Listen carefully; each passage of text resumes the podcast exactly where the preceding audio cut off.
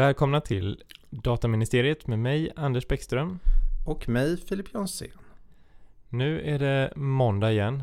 Ja. Måndag hela veckan känns det som. ja men det är ju det med Corona är ju måndag hela veckan. Eller så är det... eh, Ja, Söndag också. det var igår. Ja. Men nog om oss, vi har en gäst. Återigen har vi kunnat bjuda in gäster. Vi har ju flyttat till vår eh, nya studio, Studio Grande. Så Mm. den är ju betydligt st- större rent eh, ytmässigt och volymmässigt. Ja. Den eh, är betydligt bättre ventilerad. ja, Och, vi eh, orkar nog köra längre här egentligen. Men vi ska Ja. ändå försöka hålla oss kort, korta Men lite, den är inte lika mysig. Nej, inte ännu. Och vill du presentera gästen kanske? Ja men eh, vi har ju ett eh, kärt återbesök. En av våra största sponsorer får vi säga också hjälpt oss väldigt mycket. Kalle Björklund. Tack. Jag tror inte att du är okänd för våra lyssnare i alla fall. Du, eh, ja, du har många strängar på din lyra. Ja, det kanske man Och jag kan säga. tror sen du var här sist har du nog också bytt arbetsplats. Ja, jag har bytt från 15 härliga år på advokatfirman Kahler. Och nu jobbar jag på Wikström och Partners. Och som är en liten nischspelare i de här frågorna som ni pratar om i podden. Mm. Men det är ju inte därför du är här. Det är det inte. Inte i egenskap av eh, en av Sveriges bästa dataskyddsadvokater utan idag är du här i egenskap av representant för Forum för dataskydd. Och vi tänkte gå igenom kommande programmet och eh, jag och Anders kommer ta roliga kommentarer på uppstöds. Mm. Mm. Trevligt, trevligt. Nu ska vi väl säga att jag ska inte på något sätt sitta här och ta åt mig äran för det här fina programmet. Utan det skulle jag vilja säga att det är eh, Maria och Caroline till stor del som har jobbat med det här programmet. Och även vår eminenta kanslist Jenny Svensson som har kämpat. Men jag har varit med på ett litet hörn och på möten och kommit med roliga och bra tillrop. Och ja, hoppas att vi har fått fram ett bra program som fortfarande eh, saknas i och för sig en del talare men eh, som inte har bekräftat. Men vi har förhoppningsvis fått ihop ett intressant och bra program. Det tror jag. Eh, hoppas vi i alla fall. Jag tänkte vi kör bara uppifrån och ner och så Ja, säger vi dataskyddsvinklar på, på ämnena och det, det är väl en jättebra så idé. vidare. Och jag menar, Mm. vi hoppar ju över inledning och allting. Ja. Ehm, men det kan ju vara intressant till exempel att höra affärsperspektivet i den första keynoten från då General Manager på Microsoft i Sverige. Exakt. Jag lyssnade på henne, jag tror att det var söndagsintervjun på ja, Sveriges Radio P1 eller vilka det är som har Helene det. Barnekow. Helene Barnekow, ja. Det ska vi säga först ja. Och eh, hon är ingen dataskyddsnörd på något sätt. Jag tror inte hon är superbevandrad i de frågorna. Men hon är väldigt intressant person som kan prata om affärsliv, etiska frågor, eh, kvinnligt ledarskap eh, och hon har väl jobbat 100 år i IT-branschen. Så hon kan jobba eller berätta väldigt mycket om, om branschfrågor och den typen av frågor. Det är väl det vi också har, har tänkt med henne. Så det är väl jätteroligt och hon företräder dessutom en, en stor, jag ska inte kalla dem plattform kanske man inte får kalla dem. Där är det ju man ska. intressant att vissa anser ju att man inte ska släppa in de här drakarna på dataskyddskonferenser. Och vi har tagit ställning att, att man visst ska göra det för att annars får man ju inte höra deras åsikter. Nej. Sen behöver man ju inte hålla med åsikterna. Glömde vi säga att du också är engagerad i forumet Filip? Nej, det glömde vi inte utan vi lät bli. uh, nej, men jag eh, är ju med på ett hörn lite grann kring uh, samarbetande sponsorer för forumet. Exakt. Jag har ju klivit ner lite grann. Tagit Ja. en lite mer undanskymd roll. För att svara på din fråga tycker jag inte alls, eller vi har i alla fall inte tyckt att man ska utesluta Google och Facebook och, och Microsoft och vilka man nu kan tänka sig som stora plattformar. Vi vill ta eh, debatten, vi vill att de ska diskutera med sådana typer som Max Schrems med flera och, och ha en dialog. Eh, Sen kan man ju ibland, nu vet jag inte om, man, om jag sticker ut hakan, känna att de är lite defensiva plattformarna. Det är inte alltid så att de här stora aktörerna vill gå ner och ta den riktiga diskussionen. Nej, men det tycker jag vi har märkt på tidigare Nordic Privacy Arena när det har varit Facebook och andra som har varit där. Att de är ju oerhört skickliga på att inte svara på frågan. Exakt. Mm. Och det tror jag gäller för flera av de stora också. För det var ju Facebook bland annat som, där det var ju flera som pressade honom som var där, jag minns inte namnet. Och han gled ju undan hela tiden. Ja, exakt. Och det var ju faktiskt före en del av de här stora skandalerna som Just senare det. hände. Det var han dansken, men jag föl- följde också bort namnet. Det är fransman var han. Jaha, Mm, ja, jag, jag minns Okej. en fransman Okej. som var med. Eh, jag kommer inte heller ihåg namnet det kanske var förra nu. året. Men, eh, men jag minns också det där att eh, de, nej, men de, det var ju ingen data som gick till någon annan inte. Nej, nej alltså man, det är ju lite lek med ord. Beroende på hur man säger att datan inte överförs till någon annan. I och med att de kanske har en, en, så att säga en SAS-tjänst eller att de utför något åt någon annan med datan. Mm. Utan att den som ger uppdraget ser själva informationen i sig. Nej. Mm. ja men som, som de här olika eh, annonssystemen. Jag, jag, jag vet inte vad de har längre. Men förut att man kunde lämna över e-postadresser till Facebook. Och då kunde de matcha e-postadresserna mot demografisk information. Och sånt där. Jag, Mm. jag säger inte att det är exakt så det funkar men i stort. Nej. Och då har ju de aldrig lämnat tillbaka någon information. Jag fick en intressant fråga utav en tidigare kollega nu i veckan som jag också bollade med den eminenta Mattias Gotthold som också sitter i forumets styrelse. Kan de här apparna, om vi pratar, lyssna på till och med vad vi säger och anpassa marknadsföringen? Det finns ju tydligen vissa appar som ja, mm, kan vara, det kan vara säkert, de kan höra eh, alarm eller brand eller olyckor och annat. Men kan de höra vårt tal om vi pratar om BMW-bilar som jag gör lite då och då? Kan man då pusha annonser genom ljudet när man talar? Alltså jag tycker... Det, jag vet inte vad Anders tycker men det, det brukar komma upp artiklar då och då om det. Men jag tror inte på det. Nej, jag tror inte riktigt heller det. Men jag Nej. vet ju inte säkert. Vad man Nej. vet är ju att Alexa och de, de lyssnar hela tiden. För annars skulle det inte gå att säga Spotify och så börjar Spotify Mm. spela. Nej men Nej. precis så är det. Och det här Hej Google och Ja. ja. Och Siri vet jag inte om det funkar riktigt samma. Där brukar man ju trycka in någon knapp eller? Ja, Siri har jag aldrig fått att funka. Nej. Ever på någon iPhone. Jag har fått det att funka men ofta ringer, ringer Siri fel.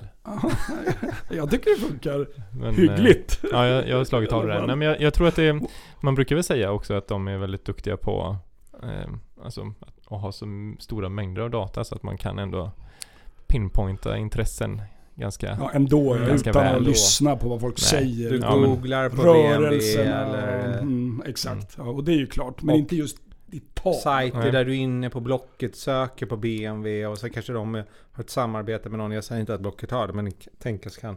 Mm. Vi hoppar vidare. Är det Lena som är nästa då? då? Då har vi ju Lena, Dataskyddsmyndigheter, Ja. företräder, alltså vår eh, egen generaldirektör i Sverige.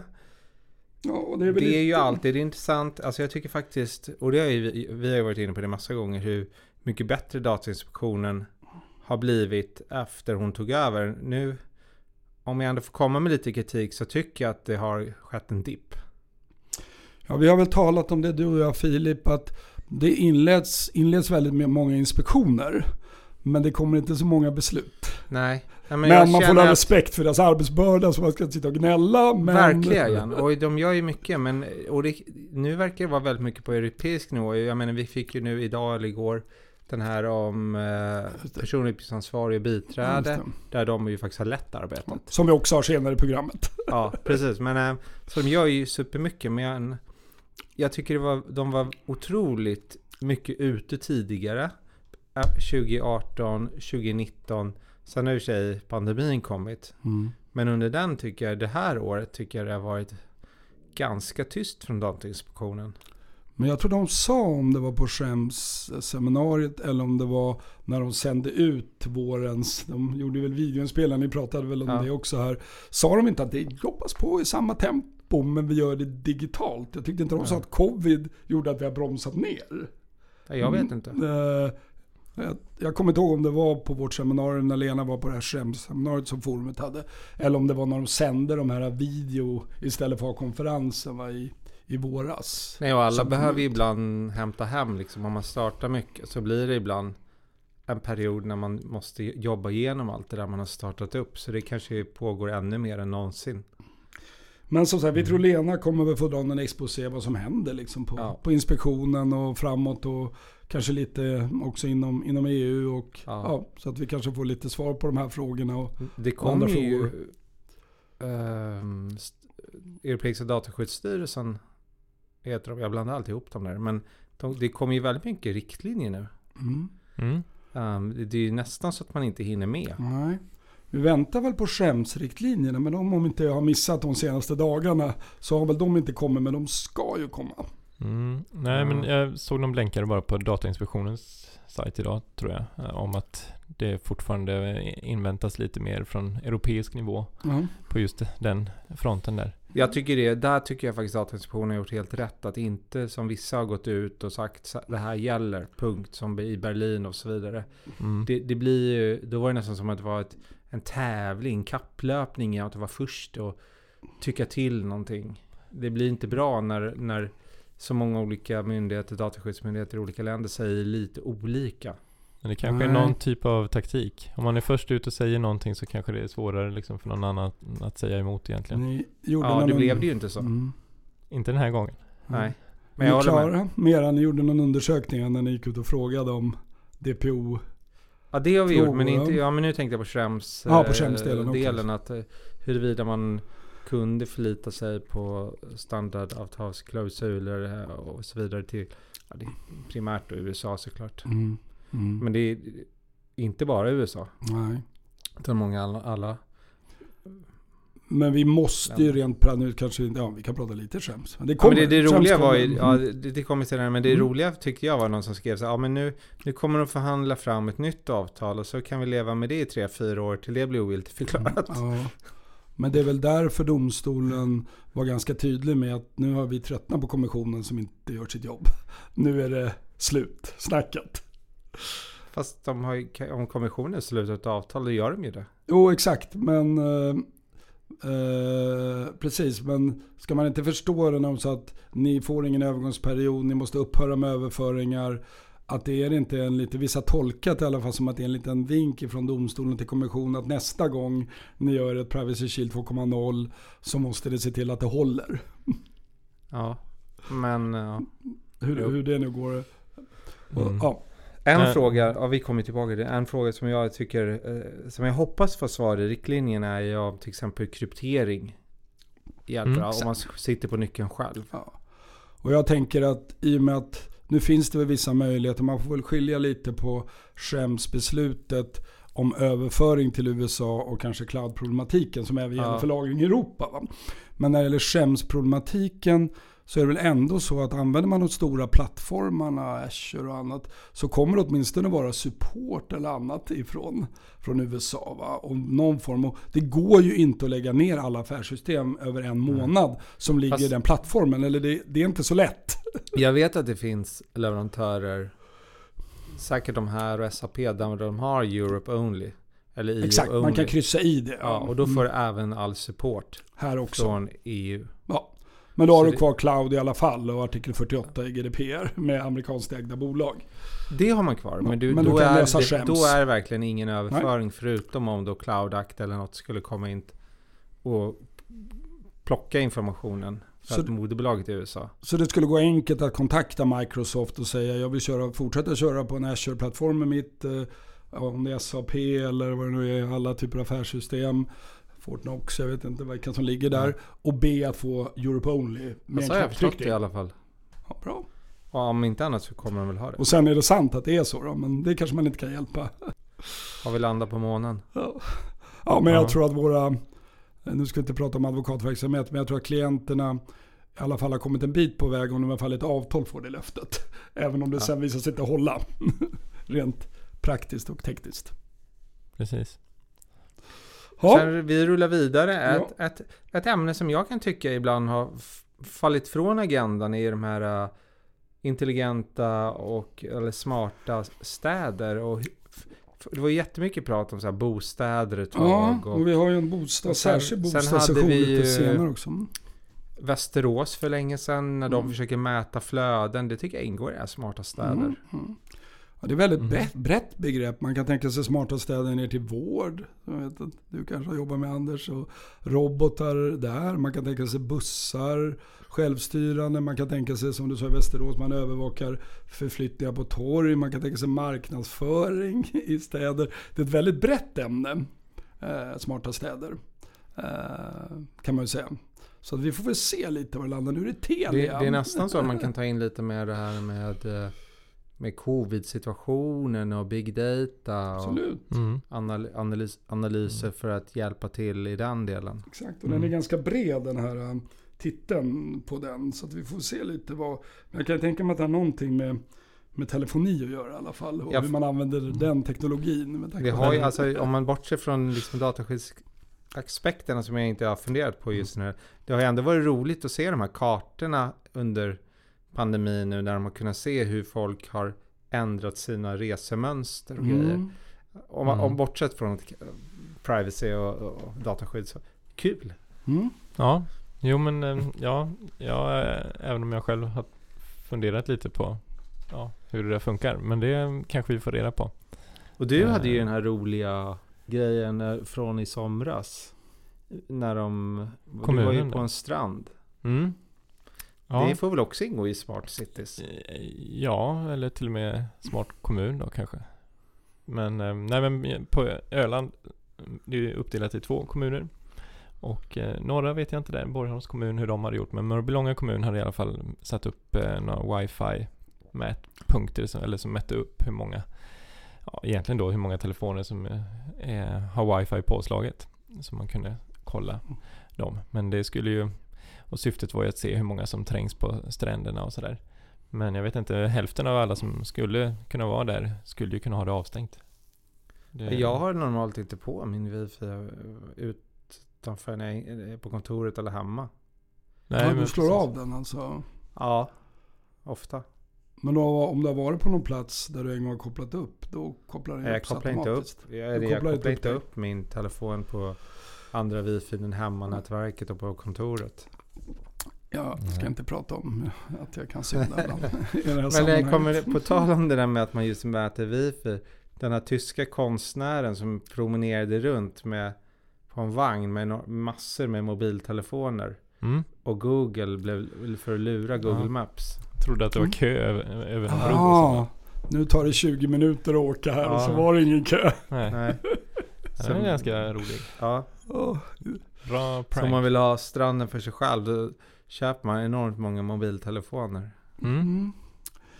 Bara köra. Men, det, nej, men hela det där, jag, som sagt jag tycker inte det har varit så mycket debatt om det här.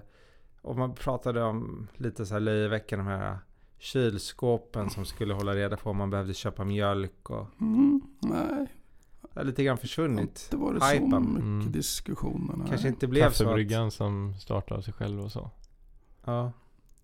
Eh, Men, är, är det du som har pratat om det? Om man, men om man känner för att dricka te den morgonen då?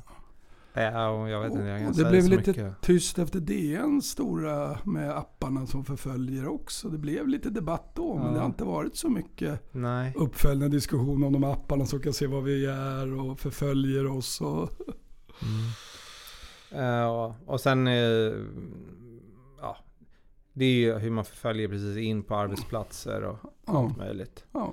Det, det, jag tror det blir ganska kul att få en, ta upp det där Mm. frågorna Mm. igen. Det kanske har hänt massa, Oral-B har ju sina, de här tandborstarna är ju superintelligenta då.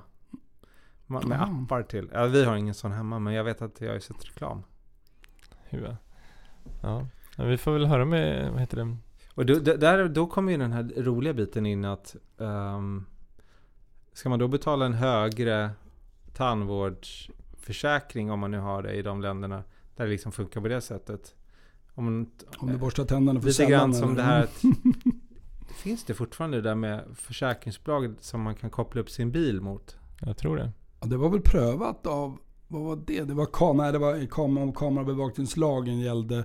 Därför de skulle ha kameror i bilar för att se hur du åkte kopplat till försäkringsbolagen. Och frågan, är den styrd från en annan plats eller är den Ah. styrd av dig själv i bilen? Jag tänkte, för det jag tänkte på var väl bara om man kör för fort tror jag. Eller om man kör så här eco, eco-driving och Mm. sådär. Det var väl lite mönster va? Som man kunde Ja. Men logga liksom de och se, stora sänka premier och så. lastbilstillverkarna Det kan- har ju ganska avancerade datasystem som jag har nosat lite på. Där man kan se, och det ska användas till forskning och utveckling. Mm. Men det kan ju användas med en förarskrivare. Att du har kört för fort eller att du kör vårdslös eller bromsar. Och skulle kunna användas i HR-sammanhang eller andra Mm. sammanhang. Även om det inte är tänkt för det utan det kanske är tänkt för forskning. Mm. Hur gör vi bilarna bättre?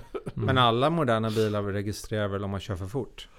Ja, Alltså indirekt. I och med att den hela tiden loggar var man är. Ja.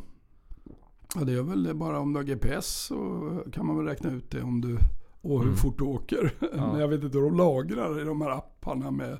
Nej jag vet inte. Det var någon gång i någon nedförsbacke jag råkade Waze. rulla. Alltså jag hann inte bromsa så åkte jag lite över hastighetsgränsen. bara då. Nej men alltså min dotter hon, är, hon, säger, hon tittar på vägskyltarna hela tiden. Så säger hon så här, pappa det är 70 här. Kör du 70? Ja. Pappa det, nu blev det 50. Kör du 50? Du har inte hastighetsbeg i, i din Toyota där man kan se vilken hastighet det är hela tiden. Jo, jo. Jag har en Nej men inte din utan vägens hastighet menar jag. Eh, nej. Nej. Utan hon tittar på skyltarna. Ja. Eh, ja. Det var... Ehm, sen har vi gärna en, en favorit i repris. Som eh, senast han var på Nordic Privacy Arena hade han med sig en docka. Mm. Keila hette den va? Vad är det? Kanske hon se. det. Uh, Björn-Erik Thorn då från eh, Datatillsynet i Norge. Ja. Alltså de, de är ju också, i Norge är det inte bara Datatillsynet, där är det ju en massa andra. Men det var konsumentrådet Ja, väl som ja. hade dockan. Var det det? Ja, Ja. det tror jag. Aha, då. Eh, för, förbrukarrådet Ja. Ja. Det är jag som är snurrig. Ja. Det är Lite- de här, namnen. Vad heter han och vad då? heter den killen från förbrukarrådet? Ja? Ja, Hette inte han också Björn-Erik Thorn? Nej, förlåt. Nej, men han hade dockan. Funkade den där jäkla dockan då? Jag kommer inte ihåg, men det var bra ändå. Jag kommer inte ihåg, han hade den i alla fall på scen. Det var ihåg. nog men- 17 men just eller något han- sånt, det var flera år sedan. Det var ju, det var väldigt spännande i alla fall. Kul Mm. att liksom Ja, se att det han var så pass lätt han, hackat. han är jättebra. Ja. Men ja, det vill säga, det är alltid kul att, att höra Dataskyddsmyndigheterna oavsett Verkligen. vad de pratar om nästan. För det ger ju en indikation också om deras egen intresseområde var. Mm. Du hoppade över smarta byggnader, men du kanske Ja, men tyckte det, är var samma sak. Jag bakade ihop det är lite det. samma sak. Ja. Och man Det- behöver ju inte ta precis Det allting. Jag menar, vi kommer ju smarta bilar och den är nu jag är så trött på den här debatten att man blandar upp dataskydd och etiska frågor. Det, det har inte med varandra att göra till exempel. Så, ja, men ska bilen köra över barnen eller den där gamla tanten?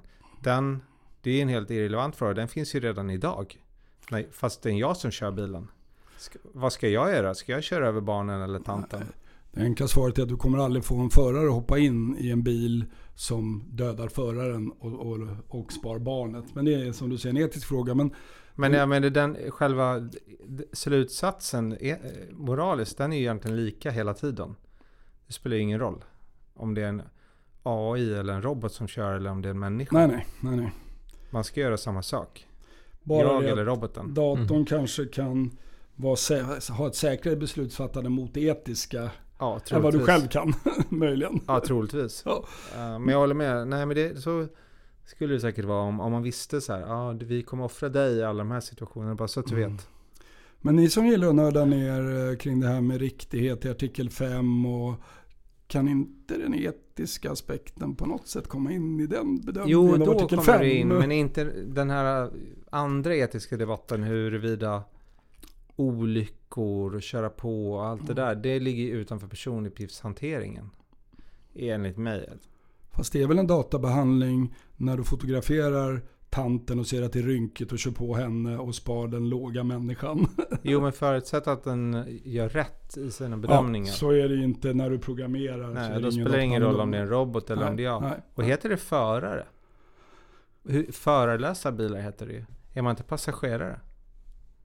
Ja, Ja, jo, det borde det väl vara. Lagstiftningen kommer utformas Ja. men det borde det kunna vara. Sen har ju vi en, eh, en, en som jag kan rekommendera att följa hans, eh, vad heter det, blogg. Ja. Niklas B. Lundblad. Han pluggade faktiskt juridik med min Mm. storbror. Mm, Det vet jag. mm. Och eh, han skriver väldigt så här finurliga grejer på sin blogg. Mm. Så det blir jätteroligt att höra vad han kommer prata om den här gången. Det är ju, Vad gör han mer då? kan bli En- vad som helst. Han jobbar på Google. Ja.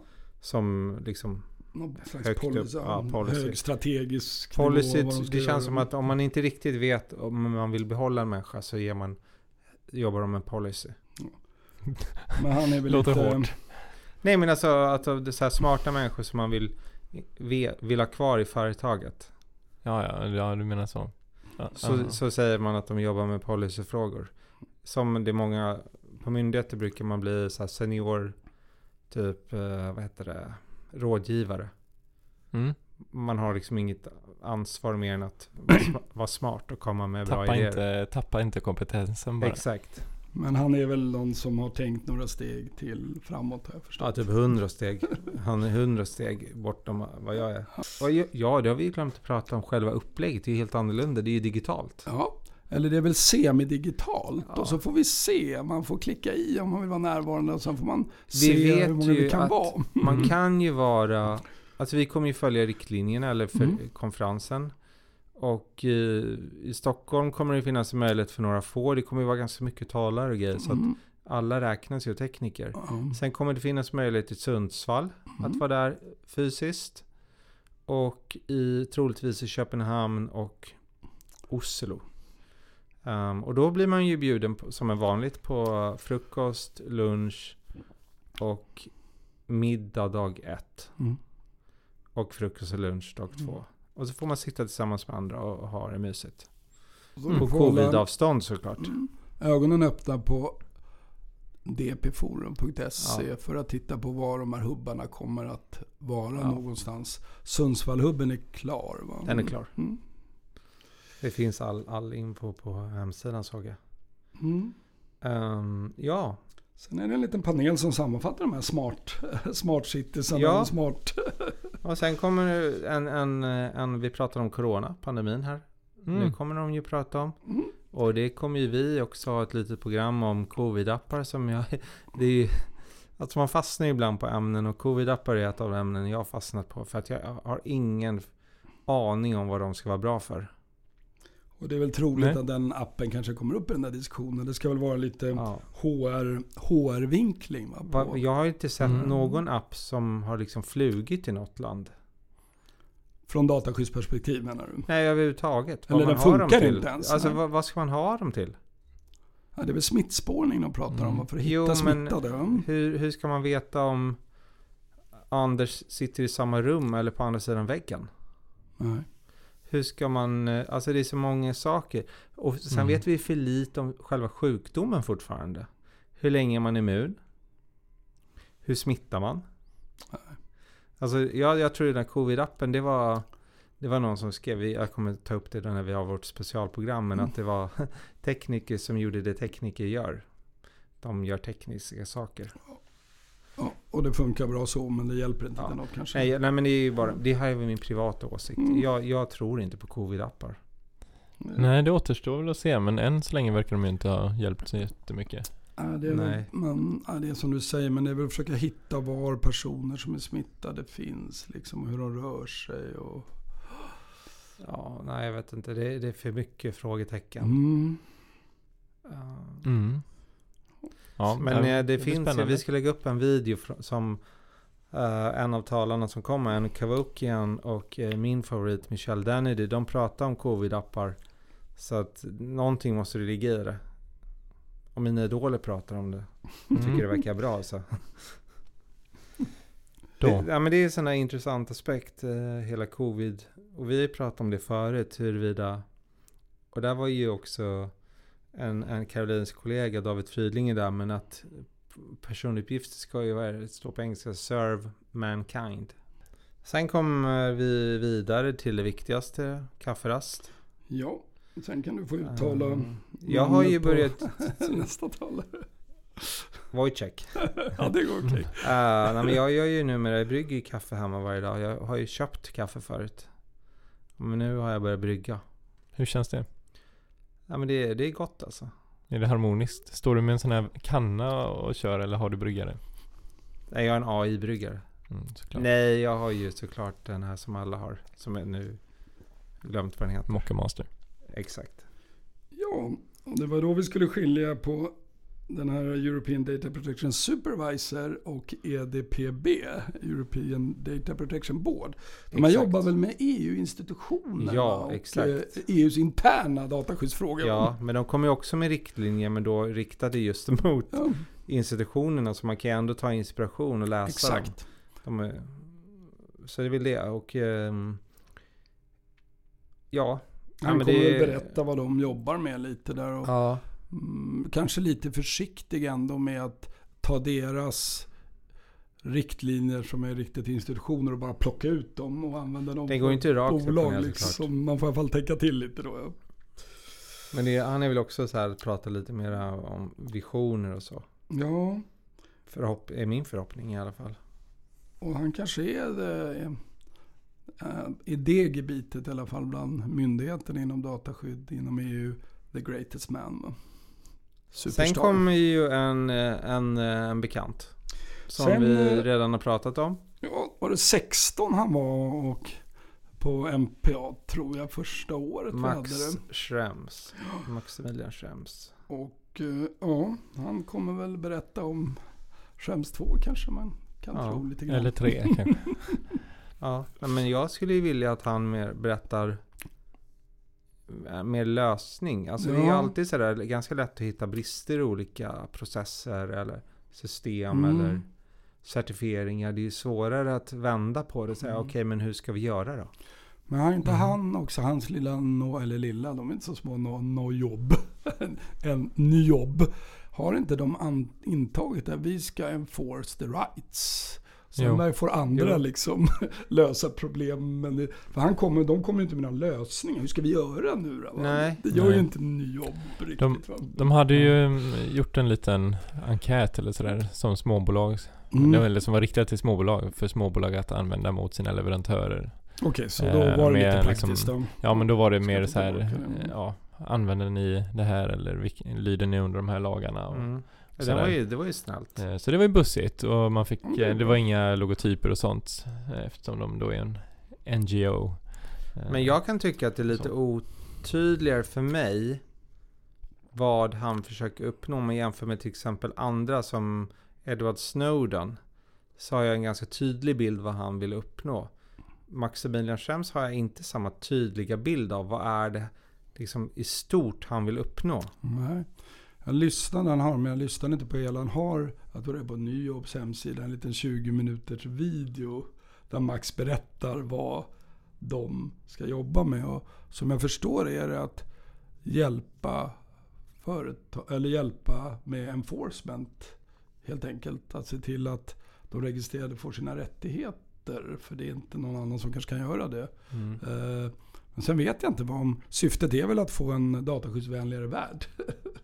Ja, på något jag, sätt. ja, men jag, Evangelist liksom. ja men precis. Jag läste också, eller jag läste igenom det där lite grann för inte så länge sedan. Men är det Eh. det man får på? Är det rätt sätt?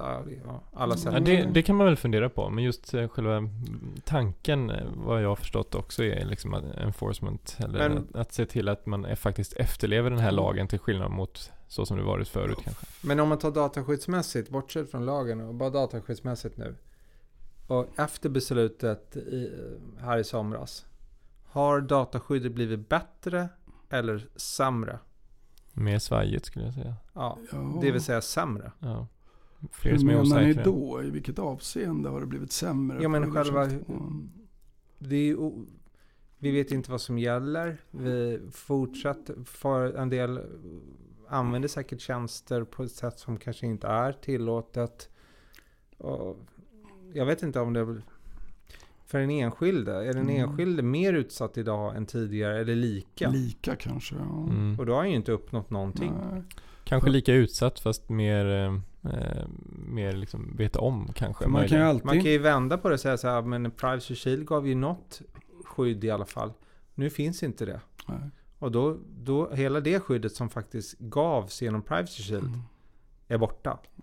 Sen skulle jag vilja veta om Max Schrems eller någon annan, det kanske de har gjort och jag bara inte har läst. Hur många är det de facto av vanliga europeiska kunder som har blivit utsatta och blivit skickade till terroristbekämpningsorganisationerna i USA?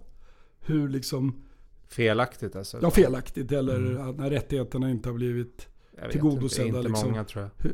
För ofta de som förfäktar den uppfattningen att man ska kunna använda de här tjänsterna i strid med Cloud Act och nu med Schrems 2. De har ju ofta, ja, stor del av kommunala världen och en del andra aktörer sagt att vi gör en riskbedömning och risken är ju försvinnande liten att en glasögon eller linskund ska hamna i terroristbekämpningsorganisationerna och rättigheterna ska bli kränkta. Va? Men, men annars är väl det tanken att man, det ska undvikas. Mm.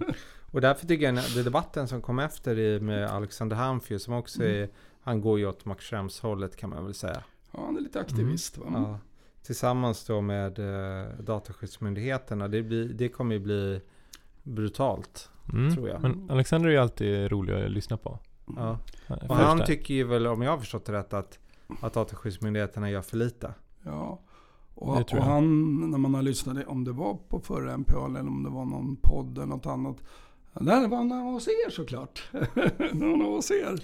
Så han tror ju inte på människans möjlighet att kunna fatta välgrundade beslut. Riktigt va.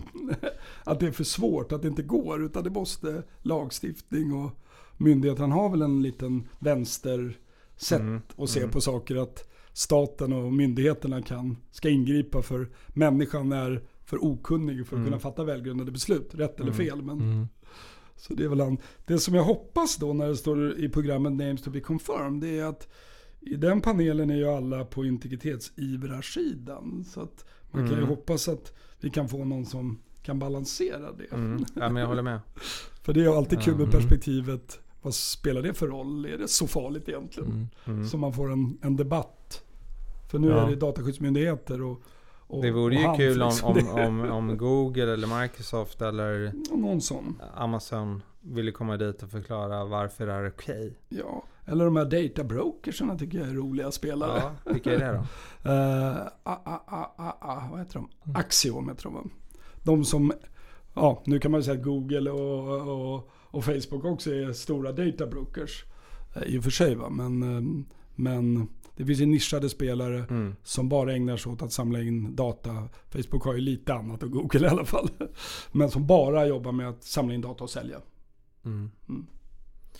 Ja. Sen avslutar med, med, med eh, något som ju alla ämnen säger ligger mig varmt om hjärtat. Med det här, eh, vem äger egentligen personuppgifterna?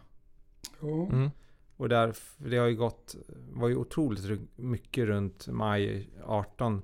Att eh, den enskilde äger uppgifterna, äger uppgifterna. Du ska bestämma allting.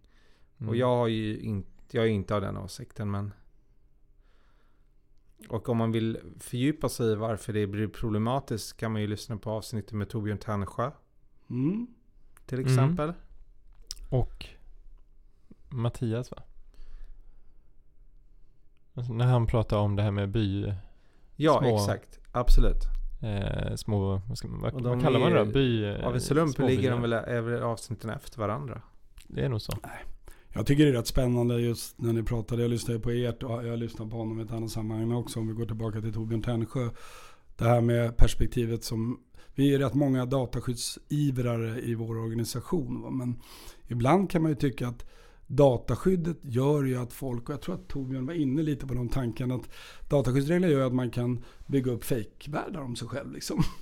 Ja.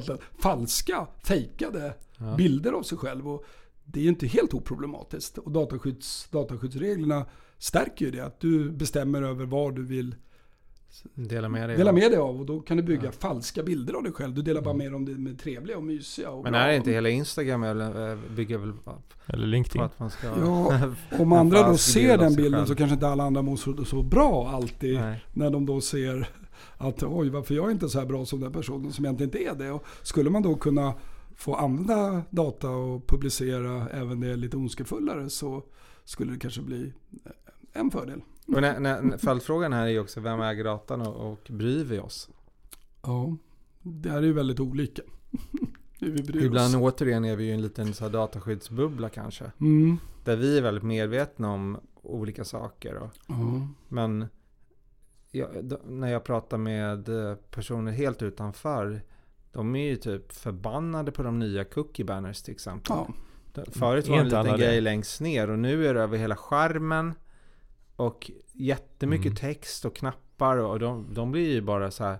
Måste göra massa olika vad har ni val. gjort? Vad har ni gjort? Ja. Och det blir väl också ett kommersiellt problem med för mycket klick. Om man ska Ja. sälja saker. Mm. Och begripa, vad är det jag... Jag kör en radiovatten fram och tillbaka. Nej på det, ja på det. Analys, analytical data, för det må ju få ta på engelska. Ja, Mm. nej. Jag bara, ah, okej. Mm. Men de där är ju ofta lite för komplicerade kan jag tycka. Och Alltså sen för helt plötsligt man. så man, får man så här totalt irrelevanta reklamgrejer istället för relevanta. Mm. Mm. Nej, det är inte oproblematiskt med dataskyddsreglerna. Nej. Uh, nej, jag tror inte Men det- har ni också tänkt på att alltså nu är ju, ofta är ju en cook, det är ingen banner längre.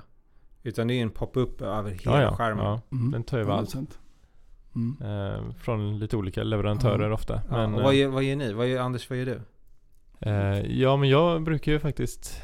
Men jag tycker att de som är bra utformade, de tycker jag ofta möjliggör att liksom bara använda nödvändiga saker.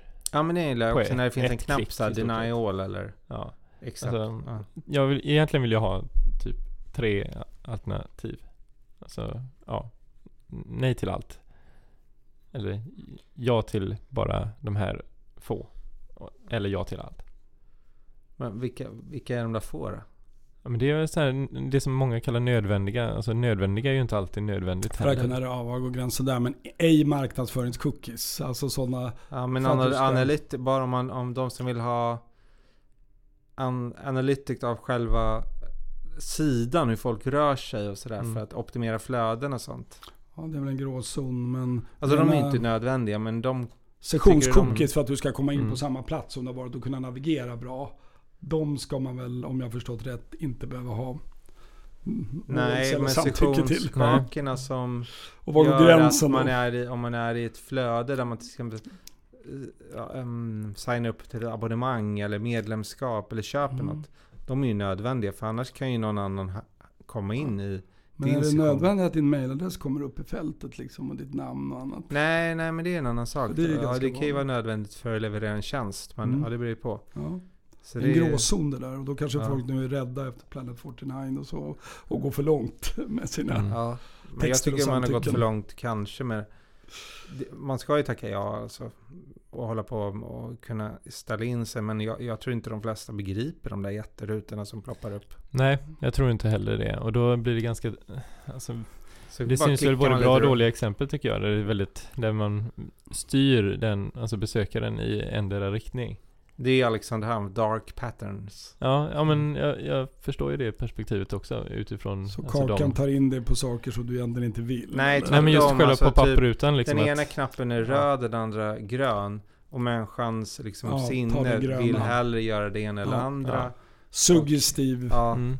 riktning av Och det är ju människors inte beslut. enligt uppgift. Ja men precis, att en det- ser liksom lite skuggare ut eller och en är liksom Så vitt jag har förstått det är inte tillåtet. Jag vet inte riktigt. Jag tror kanske inte heller att det är det. Men Nej, många det- ser ändå ut så. kanske Det är väl inte privacy by god design eller marknadsföringssed borde det väl inte vara om man Inbyggd styr folk till beslut man inte vill.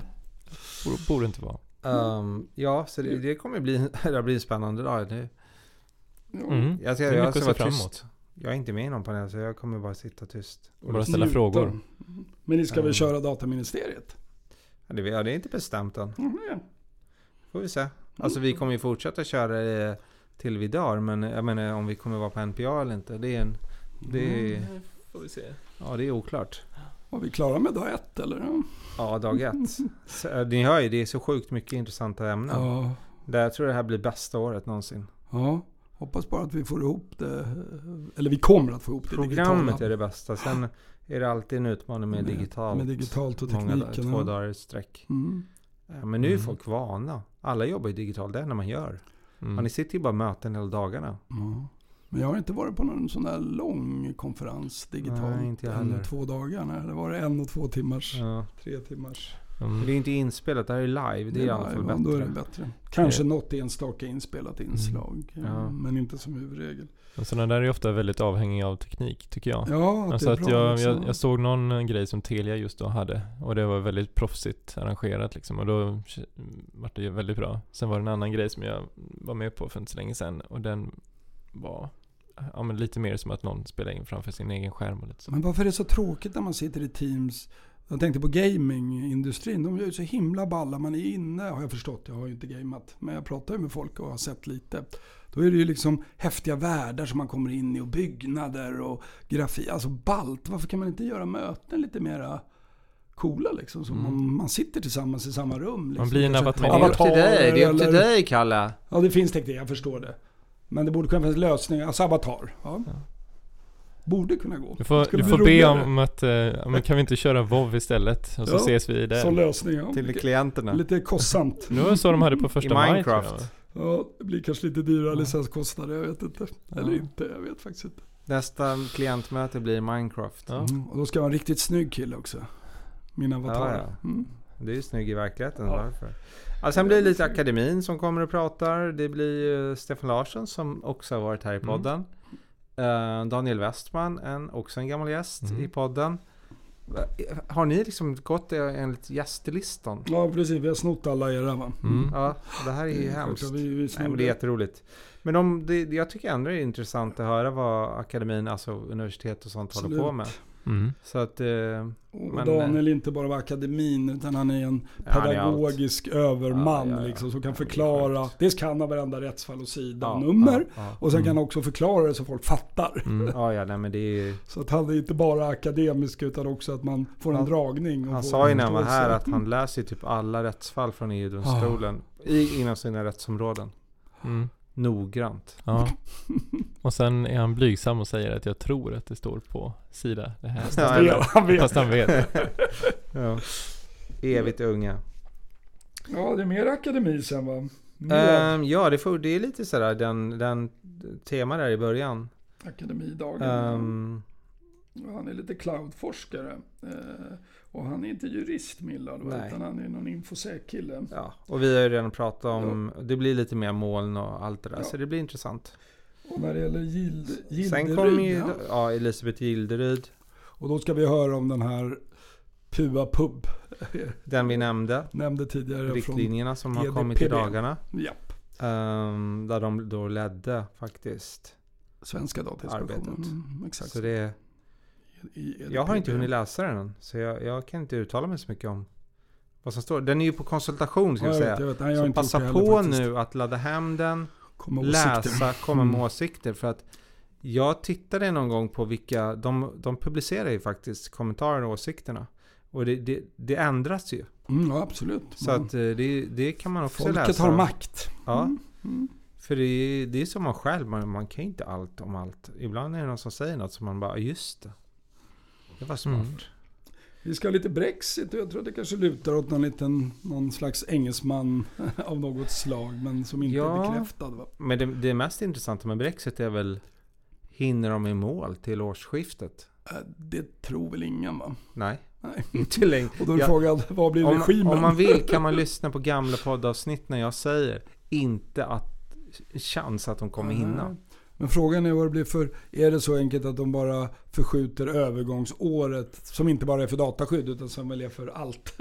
Eller blir det en liten dataskydds speciallösning? Jag vet inte. Kommer de, hinna, de kommer inte hinna vitlista heller Storbritannien. Nej, Antagligen så fort. nej. Ja, du menar ett beslut om att Beslut från kommissionen ja. Mm, att adekvat dataskyddsnivå. Nej, det är, Är det möjligt ens? Eh, då måste Får väl all deras egen inhemska lagstiftning vara på plats?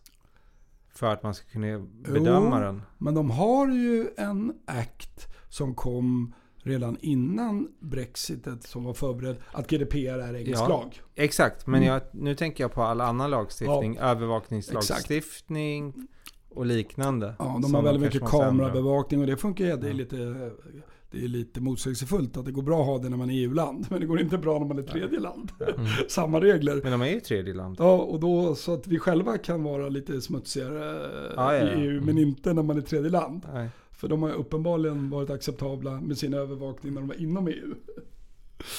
Ja, Mm. jo. Ja. Och Eh, det sen har ju är faktiskt väl- framförts en del sån kritik. Ja, och framförallt deras... Eh, är det inte också lite att de vi kommer att samarbeta lite nära USA också? Att man ser lite farhågor för sådana samarbeten. Jo, i och med att de lämnade EU så, så, så kan de väl snegla. Vi får ju se hur det går i valet i USA också nu här om tre månader eller två månader. Men då kan det bli en. Schrems 2 till då, då att Ja, ja. det plötsligt inte går att ha något i Storbritannien. Om de inte får fram någon form av regim. Mm. Nej, men jag tror det är nog inte helt omöjligt. Nej, men vi får se. Men det kommer vi kunna fråga den här personen. Och sen kör vi ja, sen biträde och, och ansvarig Panel. igen. Mm. Det är, Den här Aki faktiskt den, ja, det lilla jag kanske har gjort då. eh, Det är en del som jag har arbetat med. Och det är ju det här digitala sjukhuset. Så det är vård, vårddel då, där de har byggt ett, ett, inte bara att man ska kunna liksom ha lite eh, min doktor och sådär med en liten video utan ett helt fungerande digitalt sjukhus med, som jag förstått, operationer och ja, i den virtuella världen. Va?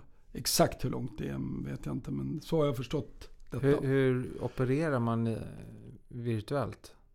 Men det med, med robotar alltså? Med robotar är det Ja, så. med Så robotar. in, bara, inte Jag lägger mig i sängen och sen... Jag ska inte svära på, men jag tror, om jag har förstått rätt, att de har det. Men Minecraft. låt mig inte vara helt Ja. säker, men de har i alla fall utvecklat det bortom de Men det lösningarna har, som jag, vi har i Sverige. sett, jag har sett på YouTube tror jag när, de, när läkarna i andra länder opererar Mm.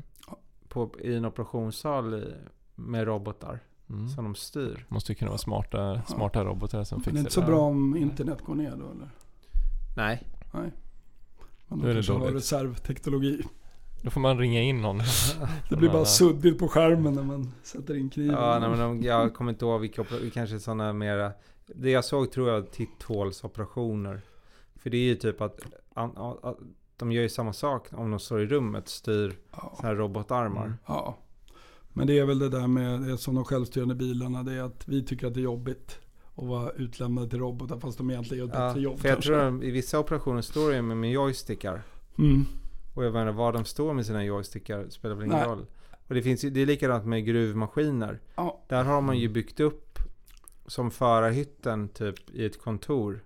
Och sen kan de sitta där s- som om de kör maskinen. Mm. Vilka Fast- möjligheter att jobba hemifrån då? Ja, de var långt före pandemin och det här är liksom... För jag tror inte det finns teknologi när det gäller kirurgi ännu där robotarna gör själv. Utan det är väl att man styr, att människor ändå styr det men från Ja. distans. Jag tror det finns robotar som Som gör gör moment Okej. i alla Ja, fall. okej. Mm. Ja men det blir väl spännande eh, Ja, jag har ju... på. Jag har ju nu skaffat, för varje, alltså ju längre tid man jobbar hemma desto mer gadgets startar man. Mm. Nu har jag ett, köpt, jag köpt en skärm till i, i veckan och ytterligare tangentbord, ytterligare en mus. Så att det ska liksom inte, allt ska bara vara perfekt. Så att om man har flera som jobbar hemma. Kommer inte kunna gå tillbaka till kontoret sen. För att det är ännu bättre hemma kanske. Ja, nej det är tråkigare men. Men Aki kommer väl också få berätta lite om hur de skyddar datan när den flödar Ja. hit och dit liksom. Ja men det blir ju, för det där är något som, som många inte känner till. Tror jag. Och det är ju hälsouppgifter, det är ju, där, där tror jag det, all, om, om det är någonting som det finns liksom lite konsensus kring är väl att hälsouppgifter är mer känsligt än någonting Ja. annat och folk vill inte dela med sig av det. Och om du har min doktor eller Kry, eller kanske vi inte ska prata om företag, men olika aktörer. Och du visar dina delar, privata delar i videon. Det kanske man vill hålla för sig själv. Exakt.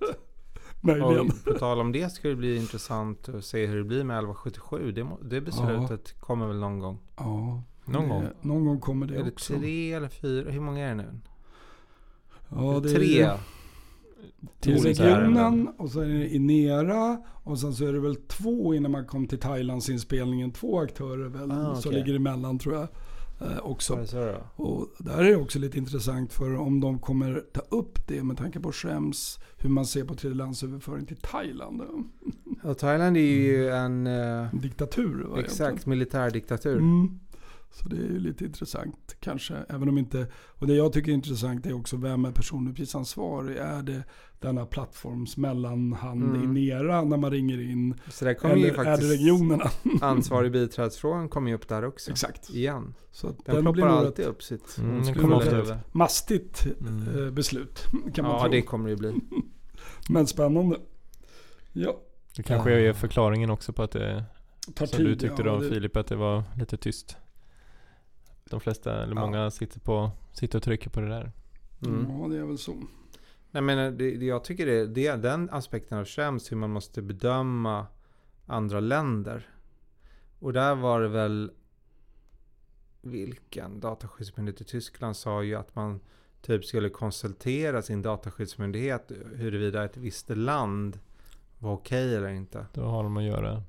Men jag tror inte Ja. att Dataskyddsmyndigheterna har möjligheter, varken resursmässigt och ej heller politiskt, Nej. att peka ut länder. Man kan peka dem som vita med ett konventionsbeslut för adekvat skyddsnivå, men att peka ut Thailand eller andra länder, Belarus med flera diktaturer i Europa på andra platser som svarta tror jag är lite känsligt. Nej. Mm. Sen vet jag inte om det, om, om det bara styrelseskicket kan inte spela roll. Det måste ju vara lagstiftning. Alltså så massor med aspekter. Ja, Mm. Man måste väl också göra praktiskt sätt. Man kan ha hur många fina lagar som helst om diktatorn bara plockar Ja. informationen och känner för det. Ja. Då spelar ju lagstiftningen ingen roll. Men, men det behöver inte vara så att alla diktaturer låter bli att respektera dataskydd. Nej men är det inte så att en upplyst despot är det bästa? Så Ja. En despot som agerar i folkets intresse. Jag tror inte Mm. de här, jag pratar lite med dem, du vet Dubai och de här länderna som vill få dit business och företag.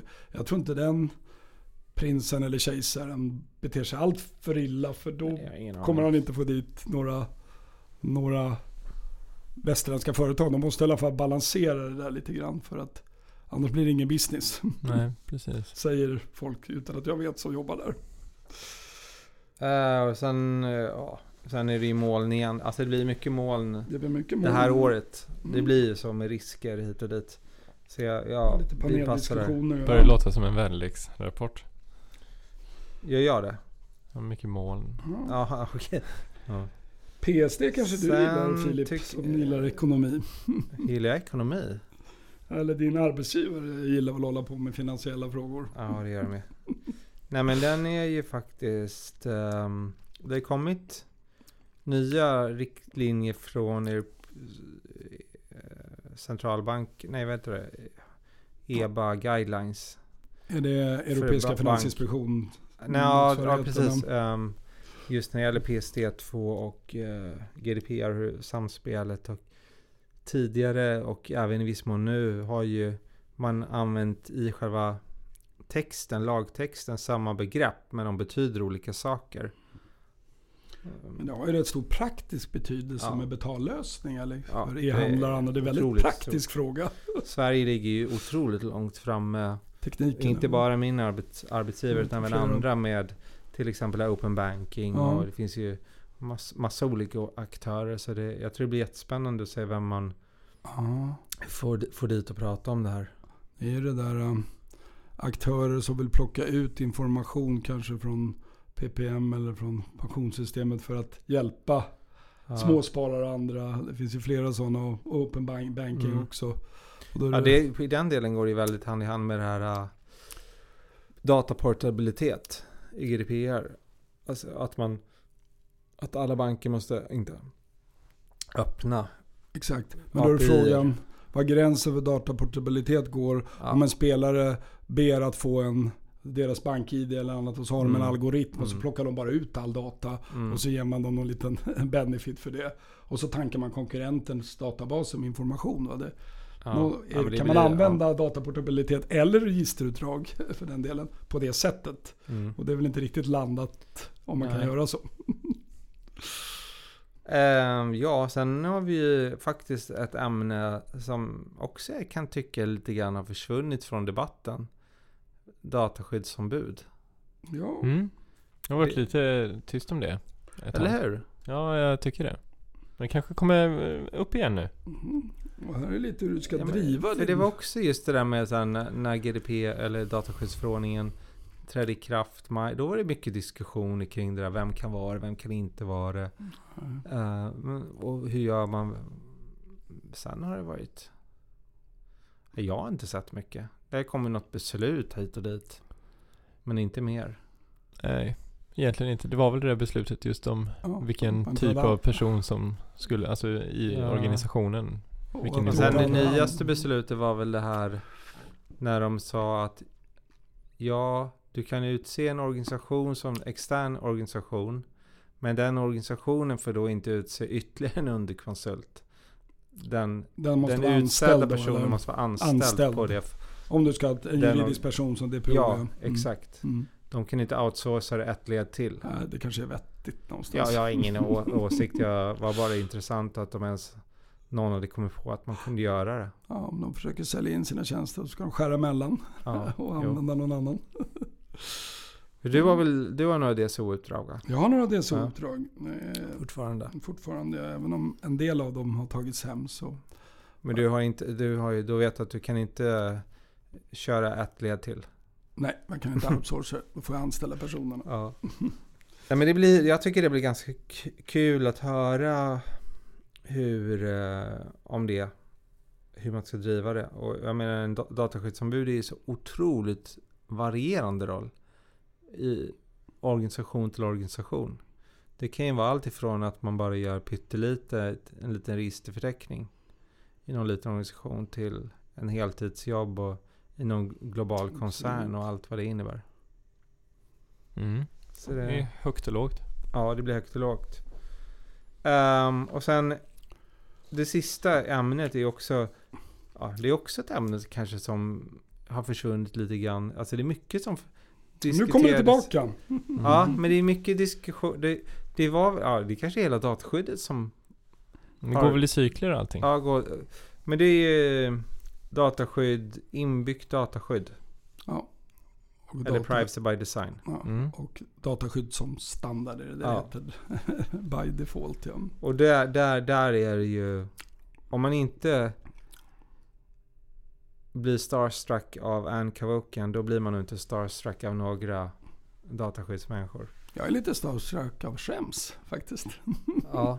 Men jag menar Ann Cavoken, hon uppfann ju hela Jag vet, begreppet. Jag vet. Mm. I stort sett. Och hållit på med det här Ja. lika länge som Anders har levt ungefär. Så det var ju Mm. jätteroligt. Ja, det är bra namn att få med, tycker jag. Vi hade några andra namn som inte fanns i programmet som vi skulle kunna droppa också.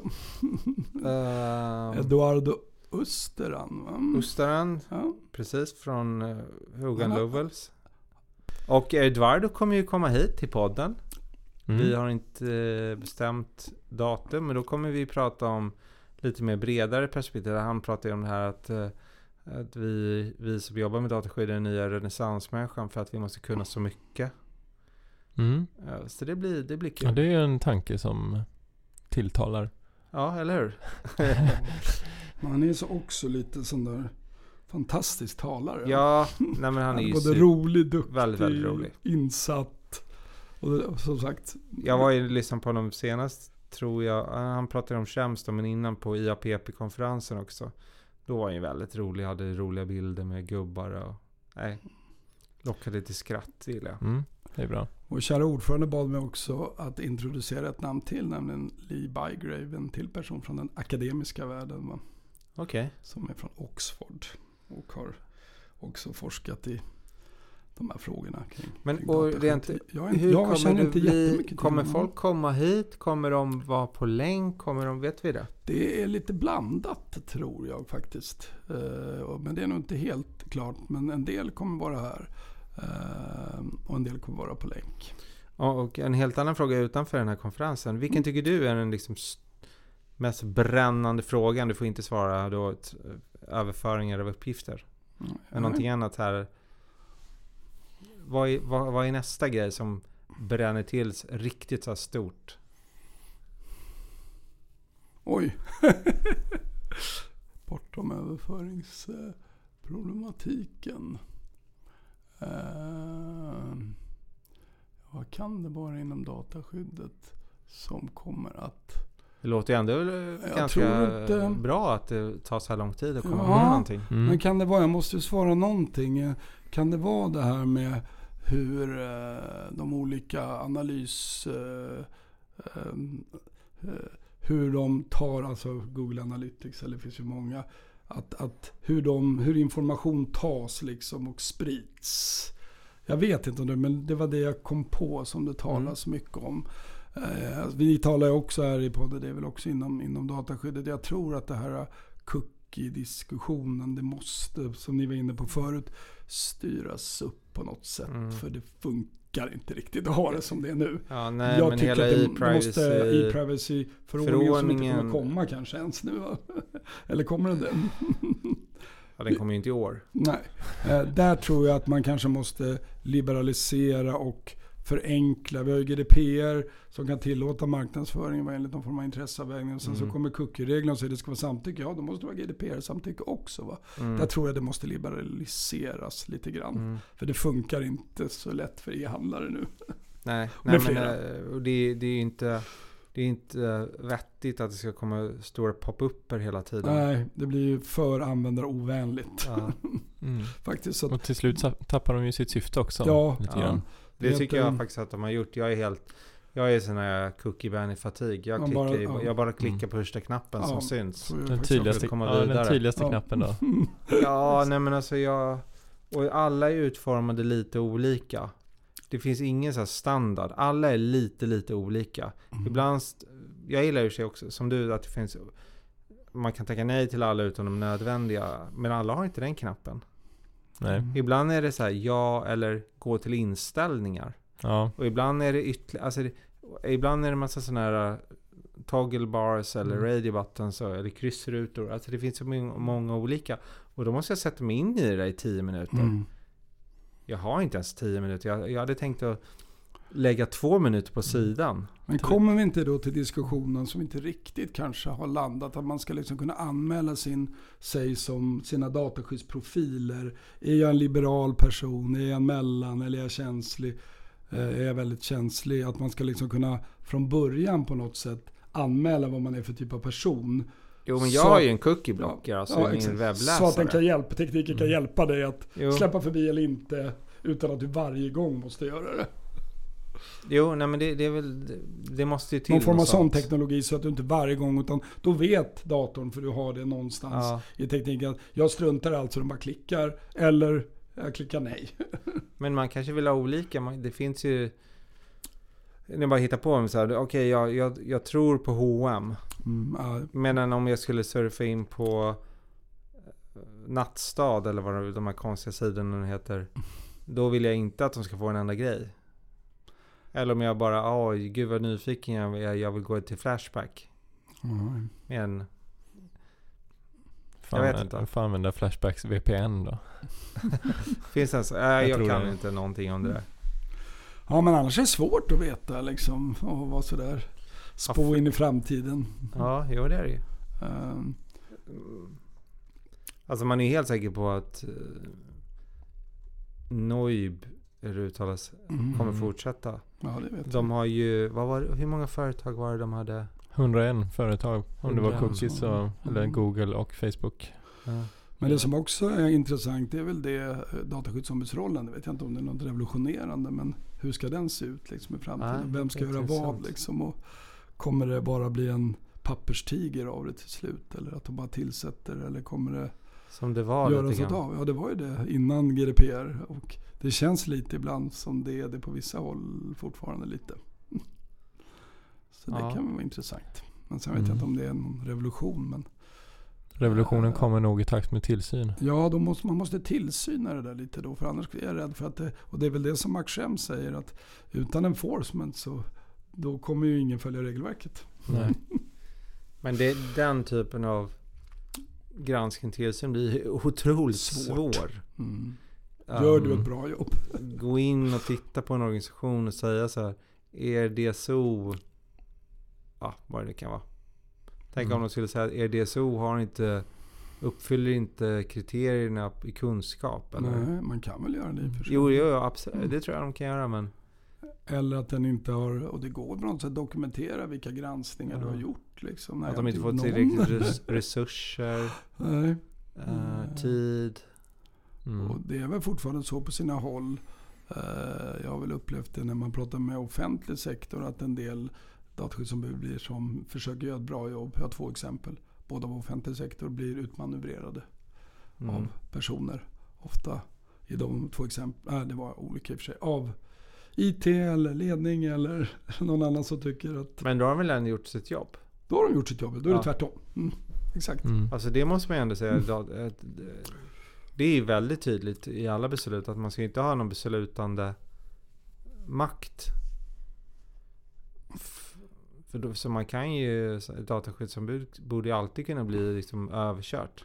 Men det är svårt att jobba om man med varenda fråga där man ger en Ja. rekommendation råd blir överkörd även om det formellt går bra. Det är inte så roligt. Då kanske man inte ska ha den rollen där. Då är, det, då är det något problem någonstans. Ja det är det.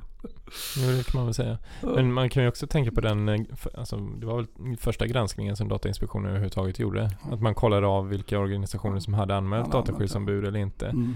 Och de som då inte hade gjort det så hände det ingenting.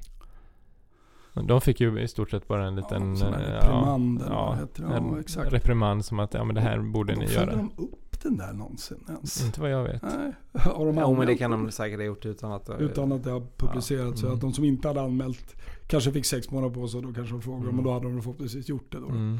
Men det är inte så svårt att anmäla ett dataskyddsombud. Nej, nej men jag tänkte det, på, apropå det du sa, att man, att man kan ju anmäla i stort sett vem som helst. Ja. Eh, och att man ändå då inte lyckats göra det på sådana, det var ändå några branscher som man kan tycka att de borde ha.